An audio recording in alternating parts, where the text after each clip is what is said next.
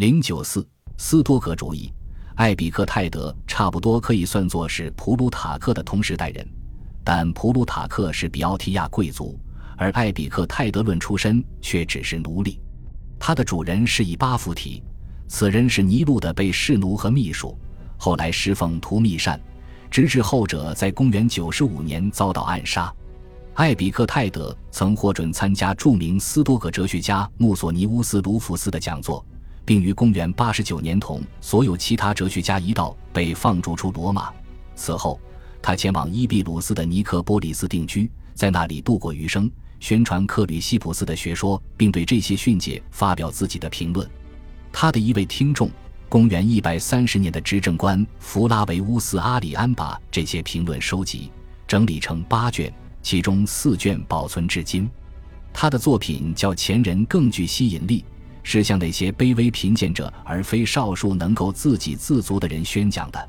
他所宣传道理的核心要义，就是要培养内心的宁静状态，以便实现真正的自由。从波塞冬尼乌斯起，斯多葛派开始开放地接受柏拉图主义的影响。关于艾比克泰德的哲学，我们首先要解决的问题便是：他究竟是延续了波塞冬尼乌斯开辟的这条道路，还是回归了这一学派的创始人？芝诺、克莱安西斯、克吕西普斯等人的原始学说，后人在这个核心问题上众说纷纭。有些学者相信，塞涅卡、艾比克泰德和马尔库斯·奥勒留斯延续了斯多葛哲学的柏拉图主义化进程，但另一些学者则持相反观点，把艾比克泰德的思想视为对原始传统的回归。毋庸置疑的是，如果按字面意思理解的话。艾比克泰德训诫中的大量内容背离了克吕西普斯的一元论立场，例如，在一些场合，天神不再等同于世界进程或自然，而被描述成一个他者。同样值得注意的是，在很多时候，艾比克泰德会提及那位神明诸神和宙斯。我们无法确定，这类宗教语言的使用在多大程度上暗示了讲话者对独立存在于自然之外的神明的信仰。另一个疑似来自柏拉图主义的元素是他对灵魂的解释。在训诫一年一月九日中，艾比克泰德谈论了我们同诸神的自然亲缘关系。我们只要挣脱了束缚自己的枷锁，马上就会认识到这种亲属关系。这种说法更接近于柏拉图斐多里肉体及牢狱的观点，而不符合大多数斯多葛派的观点。因此，我们必须提出的问题是。这些词句是在表述一种深刻的形而上学二元论思想呢，还是另有某些别的用意？在选择理解艾比克泰德立场的最佳方法时，我们必须注意三点：第一，他主要关心的并非建立一种本体论，而是要关注伦理的层面。在伦理学中，他的形而上学观点并非至关重要。此外，尽管超验主义和二元论的词汇确实在训诫中出现了。但他们只占整部作品用词中相对较小的一部分，他仍旧使用着传统斯多葛派对神和自然的定义。最后，如果我们只看到艾比克泰德和晚期斯多葛派使用了二元论的语言，那是以偏概全的做法。于公元前三世纪初，绝对正统的克莱安西斯也在《宙斯颂》中运用了这样的词汇，正如潘霍华指出的那样。除基本的一元论述语外，斯多葛学派从一开始就同时运用着一套二元论语言。因此，总的来说，在中期斯多葛派明显受到了柏拉图主义的暂时影响后，我们可以认为艾比克泰德又回归到纯正的斯多葛主义。如果上述分析所言不谬的话，那就意味着在艾比克泰德或许还有他的前辈克莱安西斯那里两种表达方式。形而上学方面的一元论和宗教上的二元论是可以并行不悖的。艾比克泰德主要关注的问题是伦理的，跟所有古典时期的伟大道德哲学家一样，他致力于让自己的听众找到通往幸福之路。但他不同于亚里士多德，并且在一定程度上也有别于柏拉图，而是将哲学作为疗救心灵的良药。他写道：“人啊。”要知道，哲学家的讲堂就是一座医院。对于艾比克泰德而言，幸福在于保持灵魂的宁静，这种状态永远是我们可以凭借自身力量达到的，因而并不依赖于不受我们控制的外物。对外物的依赖，无论他们是物质财富，还是他人的友谊与尊敬，甚至还有健康，都必然会妨碍我们自身的幸福，因为这些东西我们都可能会失去。要想使这样一个体系自圆其说的话，显然必须对我们能力范围之内和之外的东西进行基本划分。他在手册的第一章里写道：“有些事情是我们可以把握的，有些我们却把握不了。我们能把握的是观念、抉择、欲望、憎恶，一言以蔽之，即我们自己所做的一切；不受我们控制的是自己的身体、财产、名誉、职位，即不是我们自己做的一切。”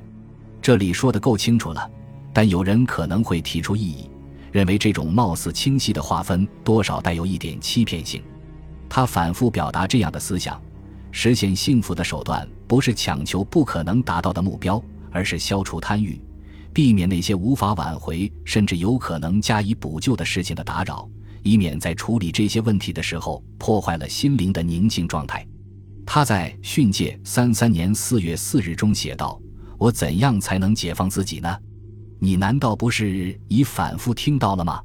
你应彻底根除欲望，要把你对事物的憎恶控制在道德目的的范围之内。你要弃绝一切你的肉体、财富、名望、书籍、浮华、官职和闲暇，因为一旦偏离了正道，你就成了奴才和下人。从这一观点出发，他得出的推论便是。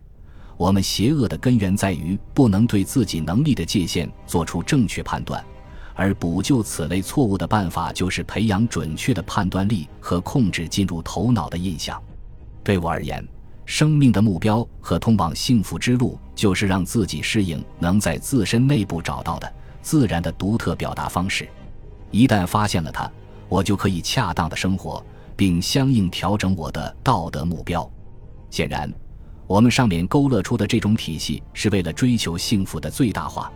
它同时又在很大程度上是知性论的，符合原始斯多格主义中最优秀的传统。与亚里士多德和中期斯多葛派不同，艾比克泰德不准备容许情感在人的形象或道德生活的目标中扮演任何角色。同样。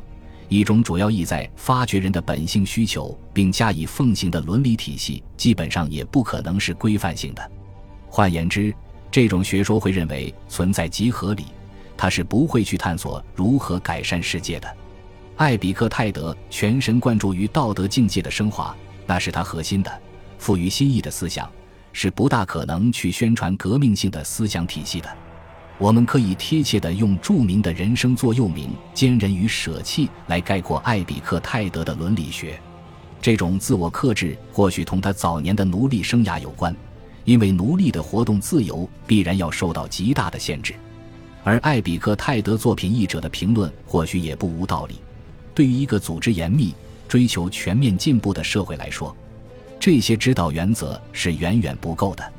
然而，这些训诫揭示的性格及其勾画的蓝图，却带有一层难以用语言形容的高贵气质。在一个粉碎一切的帝国机器横行的时代，小人物们必然会无比真切地感受到自身的弱小与无助。在此背景下，艾比克泰德呼吁通过逆来顺受、清心寡欲来达到心灵宁静和幸福状态的训诫，必然会显得睿智和富于吸引力。当自然成为上帝的同义语时，这样的规范就具备了宗教色彩。马尔库斯·奥勒留斯生于公元一百二十一年，于公元一百三十八年被过继给元首安东尼努斯·比乌斯，并在公元一百六十一年成为元首。在当政期间，他大费周章以维护帝国北方、东方边疆的和平。我们几乎可以肯定，十二卷的《沉思录》是他戎马生涯中进行自省的产物。第二卷可能是在格兰河畔的奎迪人中间写下的，而第三卷则创作于卡农图姆。这部分的创作日期由此可确定为公元一百七十一至一百七十三年之间。与艾比克泰德的训诫不同，《沉思录》并不打算写给读者或听众，但同前者相似的是，这些文字不是按照整齐划一、简明扼要的格式写成的。马尔库斯·奥勒留似乎没有想到过要在将来把他们公之于众。在这方面，他们与普林尼或纳齐安祖斯的格里高利的书信集有所不同。后两部作品虽然有可能在起初是只写给收信人的，但他们最后的定稿却显然毫无例外地是面向范围更广的读者的。那可能是后期修改的结果。然而，马尔库斯·奥勒留斯的《沉思录》。直到三百五十年才引起后人的注意，随后又被遗忘了五百五十年之久。事实上，直到这些文字在一五五八年被印刷出版后，他们才作为一部抚慰心灵和道德教育的作品而流行于世。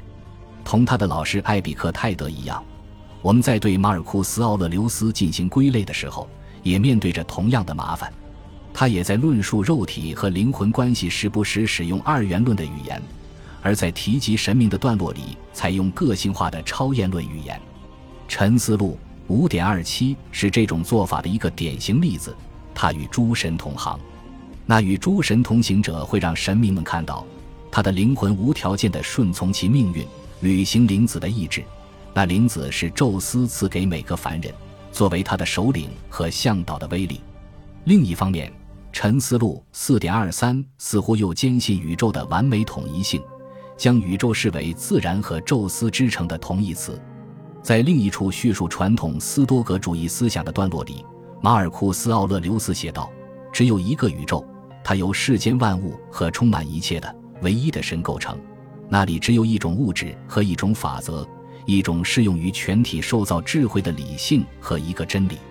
关于个体存在的问题，他的思想中也存在着悬而未决的模糊性。”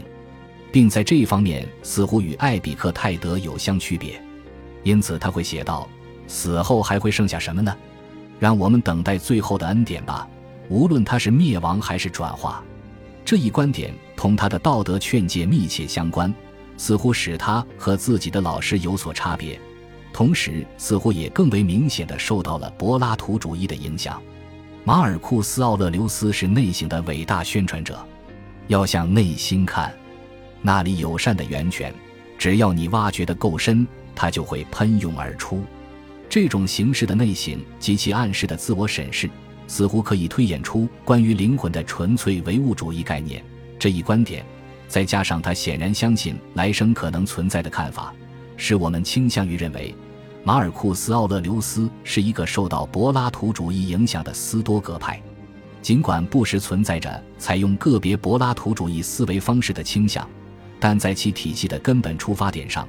马尔库斯·奥勒留斯仍然坚持着斯多葛派的基本观点，认为通往人生幸福的途径在于顺从自然和克服控制欲望。我们应当遵从上帝，与自然保持和谐一致。斯多葛主义的经典原则“顺从自然法则”而生活在他的作品中只出现了一次，但该观念始终是其思想的基础。总的来说。马尔库斯·奥勒留斯在一定程度上偏好个性化的表达方式，在克制欲望方面，他可说的东西比艾比克泰德要少。身居高位的他，并不像其老师那样迫切需要摆脱欲壑难填的状态。在他写下的箴言中，有一条表达了那位斯多葛智者理想中的看似矛盾的状态：你既要不为任何欲望所动，又要饱含自然的感情。这种理想无疑是高贵的，但我们也有理由怀疑它究竟是否可以实现。斯多葛主义比柏拉图主义更加注重帮助世人与自己、世界和平相处，并始终存在着从众、追求安逸等危险倾向。由于他们把自然或继承事实作为判断是非的终极标准，斯多葛派无法建立其批判社会的原则，只能找到一些和平手段。以适应世界的变幻莫测，其不可避免的后果便是，他们试图通过内省来达到内心的宁静状态。这意味着他们要从外部世界中退步抽身，并相信存在着一种完全不受外在暴力影响的内心真实世界。但在追求这种和平的同时，我们也有理由怀疑斯多葛派们是否还能忠于他们赖以起家的反二元论信条。恭喜你又听完三集，欢迎点赞留言，关注主播主页有更多精彩内容。